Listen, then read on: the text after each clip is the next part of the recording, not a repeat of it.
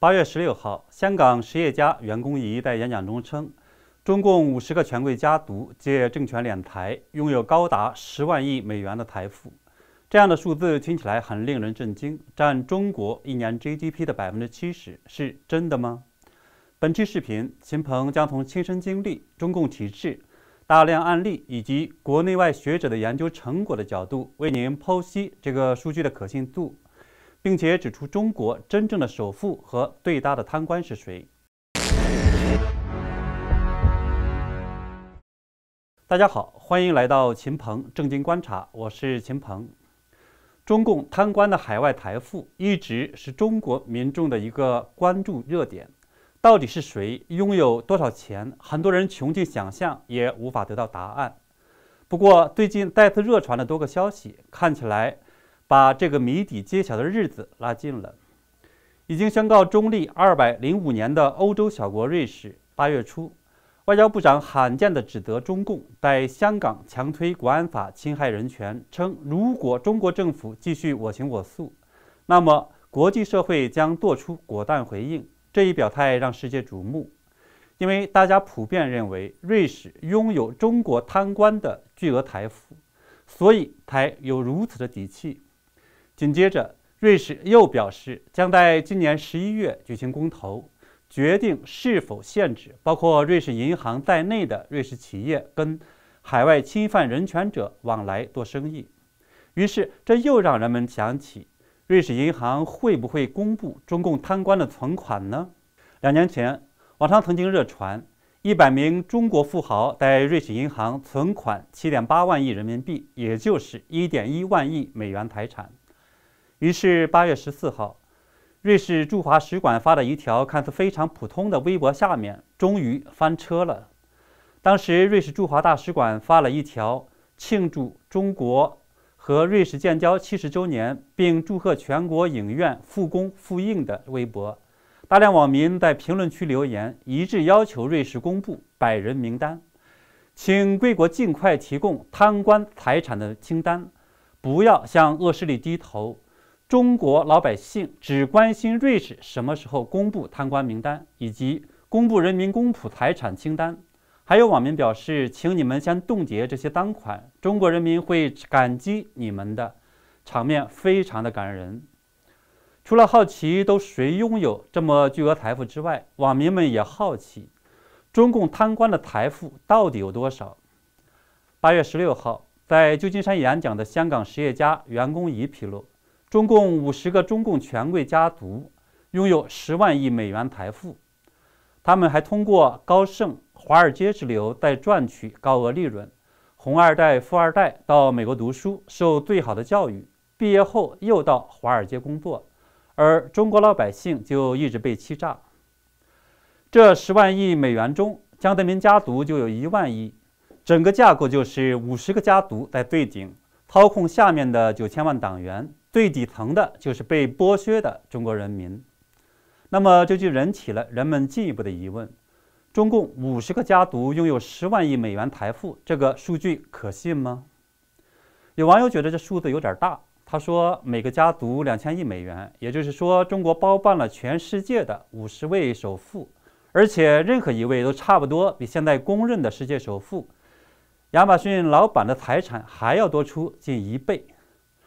二零一八年、二零一九年，大陆全部的税收加起来只有五万多亿美元，十万亿美元就意味着中国五十个家族掠走了大陆差不多四年全部的国家收入，他觉得不可信。但是我从各个方面的信息看，这个贪腐十万亿美元资产的估计具有相当的可信度。从历史看，我们可能都知道大清贪官和珅抄家的时候。据说罚没的财产折合银两八亿，相当于大清二十年的财政收入。中共改革开放四十二年，中共的贪腐程度又远远的超过历朝历代。五十个家族贪腐四年的财政收入，看起来也不是不可想象。从现实看，我有四大证据。第一个证据是二零一六年，国际记者联盟披露巴拿马文件。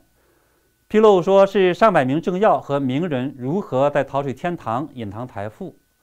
报道说，文件涉及至少八名现任和前任中国政治局常委的家人，包括中国国家主席习近平的姐夫和前总理李鹏的女儿。而两年前，也就是二零一四年，同样是这个记者联盟披露，两千年以来，中国流失到境外的资产至少有一万亿，甚至可能高达四万亿美元。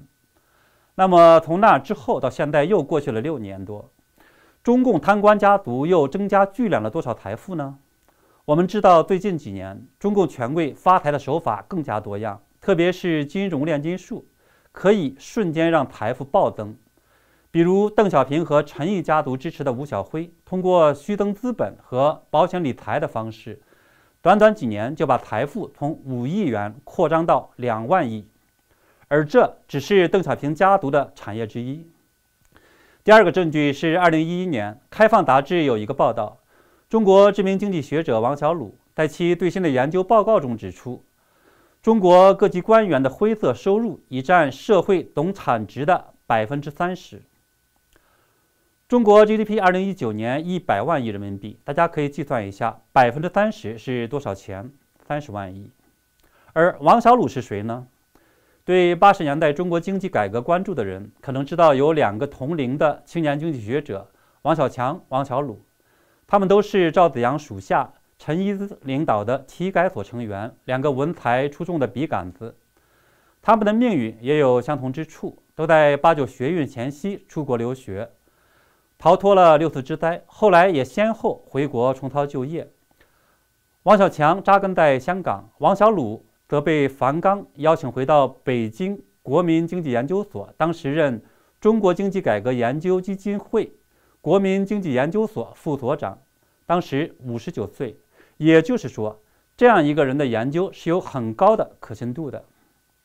而除了王小鲁团队之外，还有其他专家团队，也都部分揭示了中共贪腐的规模。例如，二零零一年，胡鞍钢曾向媒体披露，一九九四年到一九九八年，中共税收流失、国有经济投资与财政支出流失、黑色经济收入、垄断行业租金合计约为一万亿左右，而当时中国 GDP 仅十三点四万亿人民币。二零零二年，清华大学社会学系教授孙立平发现，在十万亿社会财富中，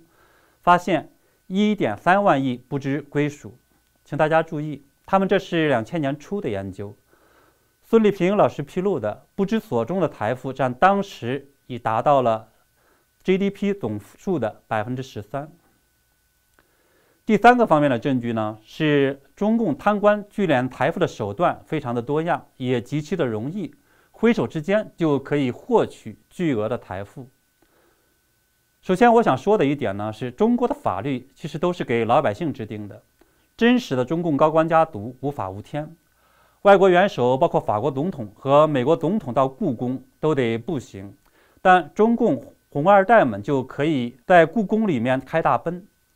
普通老百姓网上说句话，给推特点个赞就得坐牢。但是毛泽东杀了几千万人，还被中共供在神坛上。江泽民治下火灾器官做成了产业。还可以冠冕堂皇地在联合国人权理事会指责其他国家的人权状况不好。习近平把大瘟疫传遍了世界，却可以堂而皇之地鼓吹建设人类健康命运共同体。这就是中共权贵的真实的面目：表面的冠冕堂皇，背后是男盗女娼。在聚敛财富方面，他们也是胆大心黑，手段多样。我们经常看到中国媒体大力宣传说，贪官的家里面超出了现金几个亿、十几个亿、一个亿一吨，但事实上这只是中共渲染反腐的一种炒作手法罢了。收受现金贿赂只是中共官员聚敛财富最一般和最低级的手段，真实的手段远远超过这个。中共官员聚敛钱财，主要利用了中共体制五个最大的漏洞。第一个是中国土地和矿产大企业都被中共窃据，可以呢随手划拨或者便宜的买卖私相授受。现在大城市的房子动辄是几万、十几万一平米，但实际的建筑成本也不过是一千五、两千块。所以呢，如果你有权利随便弄一块百八十亩的土地，也就是不到十万平方米土地建几个大楼，例如呢，容积率是三点零，那么就有三十万平米的建筑面积，你就可以获得价值上百亿的房子。当然，操作上呢，可以看起来更加简单漂亮一些，支付一点点地皮钱，九牛一毛。实际上呢，当然还有很多其他的手法可以更干净利索的赠送。中国房地产商有多少官员或家属或者是白手套呢？我看到之前网上有一个数据说，大概百分之九十八。二零一八年，中国房地产的价值超过了四百五十万亿，也就是六十五万亿美元。有多少？掌握在贪官的手里呢？我们还可以举一个例子：曾庆红的儿子曾伟如何是空手买到千亿的鲁能？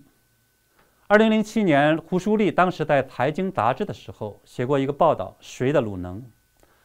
揭露曾伟等人通过银行贷款很便宜的买了一个煤矿，然后经过评估，三个月之后把公司财产虚增到三十二亿。然后呢，是获取了当时总资产高达七百三十八点零五亿元、实际资产上千亿的山东鲁能集团的百分之九十一点六一的股份。这个钱赚太容易了吧？而这只是暴露出来的冰山一角的一角。第二个中共敛财的利用的最大的漏洞是中国商业银行的钱也可以随手贷，比如我们知道这一阵呢。拜登的儿子亨特因为中国银行贷款给他十五亿美元，成立了 PE 公司，发财玩玩洒洒水了。结果呢是被国际媒体大肆的在追踪，而多少的中国大家族也是这样发财玩的，赚了归自己，赔了归国家。二零一三年，原中共央行副行长吴晓玲曾在私下被朋友们开玩笑，央行政策造成了大量银行坏账。吴晓玲情急之下回应：“没有那么多坏账，中国哪来那么多富人？”这段大实话呢，被传颂了很多年。中共权贵发财的第三个大漏洞是，中共还可以把资产和市场机会以改革名义等等的赠送。比如，很多北京人或者是 IT 电信行业的人都知道，江泽民的儿子曾经办过一个小网通，巨亏两百亿。我在清华读研究生的时候，当时的国资委主任李荣荣是主持改革，以市场竞争为名，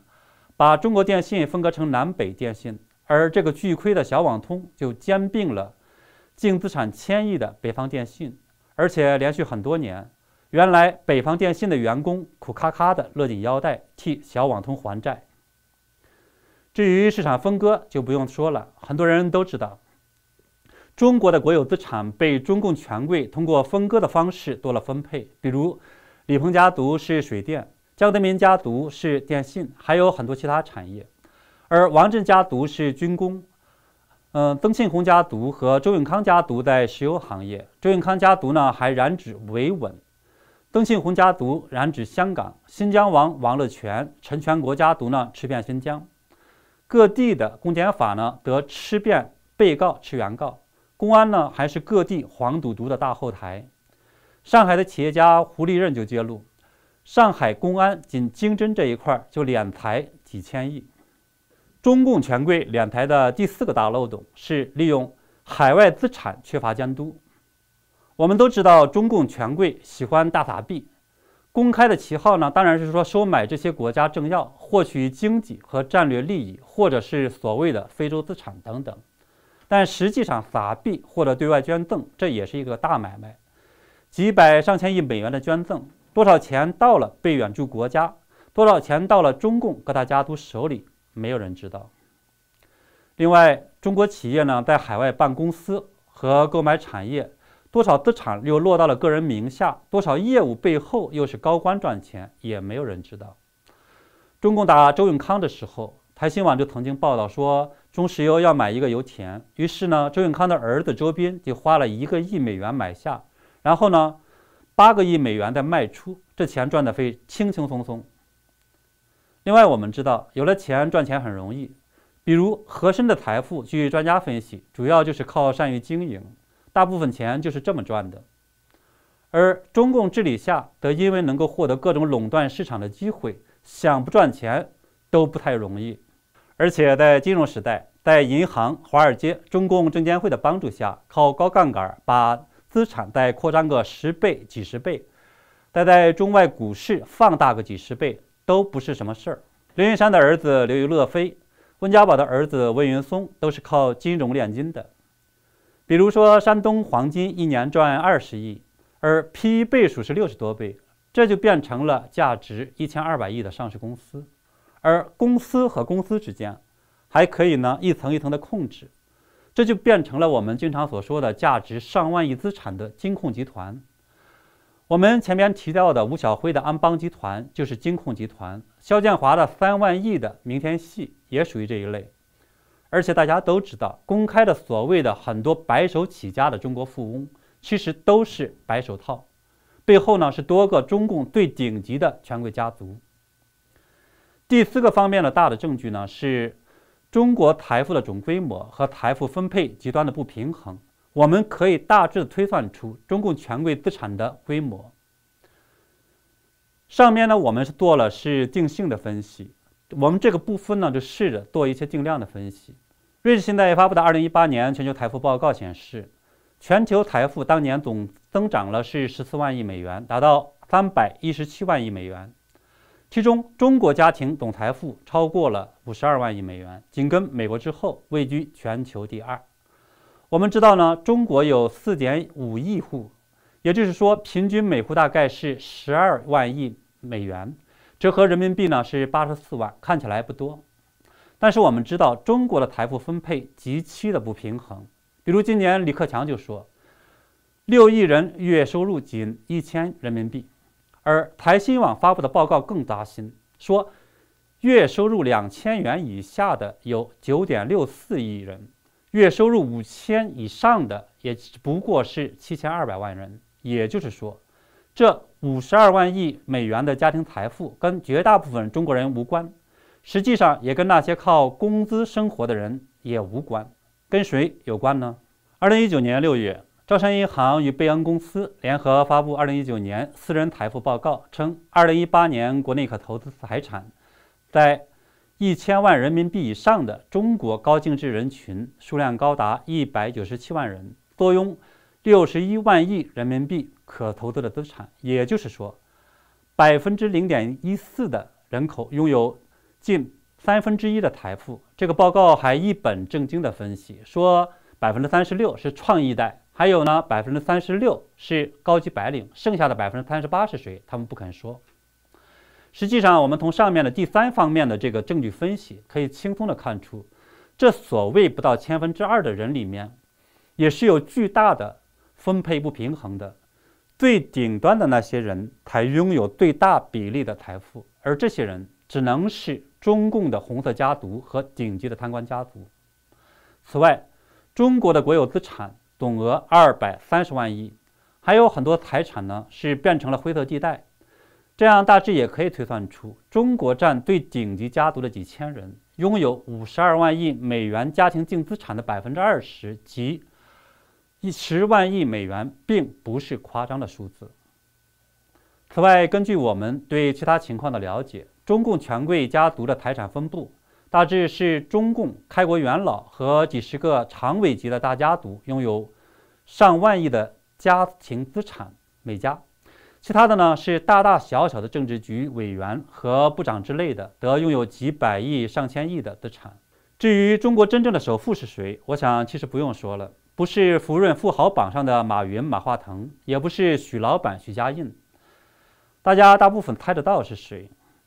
江泽民从1989年入驻中南海，2017年习近平才接过中共核心的帽子。毫无疑问，中国最大的贪腐的家族是江泽民家族，其儿子江绵恒则是中国真正的首富。好了，我们的分析呢就到这里。由于资料有限，我们的分析只能从这些侧面分析。希望有兴趣的朋友可以和我继续的研究和讨论。请喜欢我节目的朋友。订阅我的频道，并点那个小铃铛，还有转发，谢谢大家。